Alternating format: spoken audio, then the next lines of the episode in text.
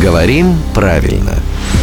Володя, здрасте. Доброе утро. Если бы мы сейчас не здоровались, а прощались, Ну, мы до этого дойдем, наверное. так вот, м, если бы мы сейчас прощались, я бы вам сказал, семье привет.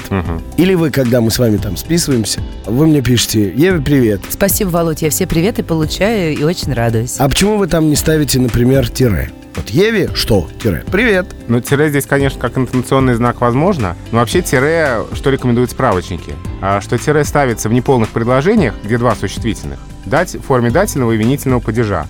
А, но они обычно четко делятся на две части и характерны для лозунгов и заголовков. Например, Да, там, э, детям образование. Свободу Юрию Деточкину. Ну да, или Юрию Деточкину свободу. Массам культуру. Да. То есть вот здесь ну, это лозунг и, или заголовок. Семье привет. Да, вот если идти с лозунгом «Семье привет», то там тире, конечно, надо. А если скромно семье привет, А, то да, можно да, без да. тире, да? То есть здесь, во-первых, и зависит и от контекста, и от интонации самое главное.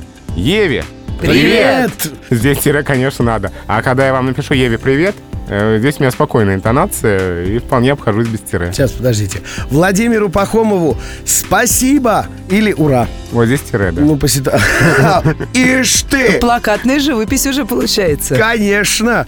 Про себя-то каждый с тире думает, а про другого не всегда. Это главный редактор «Грамоты.ру» с тире или без тире. С всегда, палочкой, с палочкой без палочки. всегда ожидаемый, долгожданный э, для рубрики «Говорим правильно». Ее в эфире слушайте ежедневно по будням в 7.50, 8.50 и в 9.50. А еще можно послушать э, в нашем мобильном приложении в подкастах.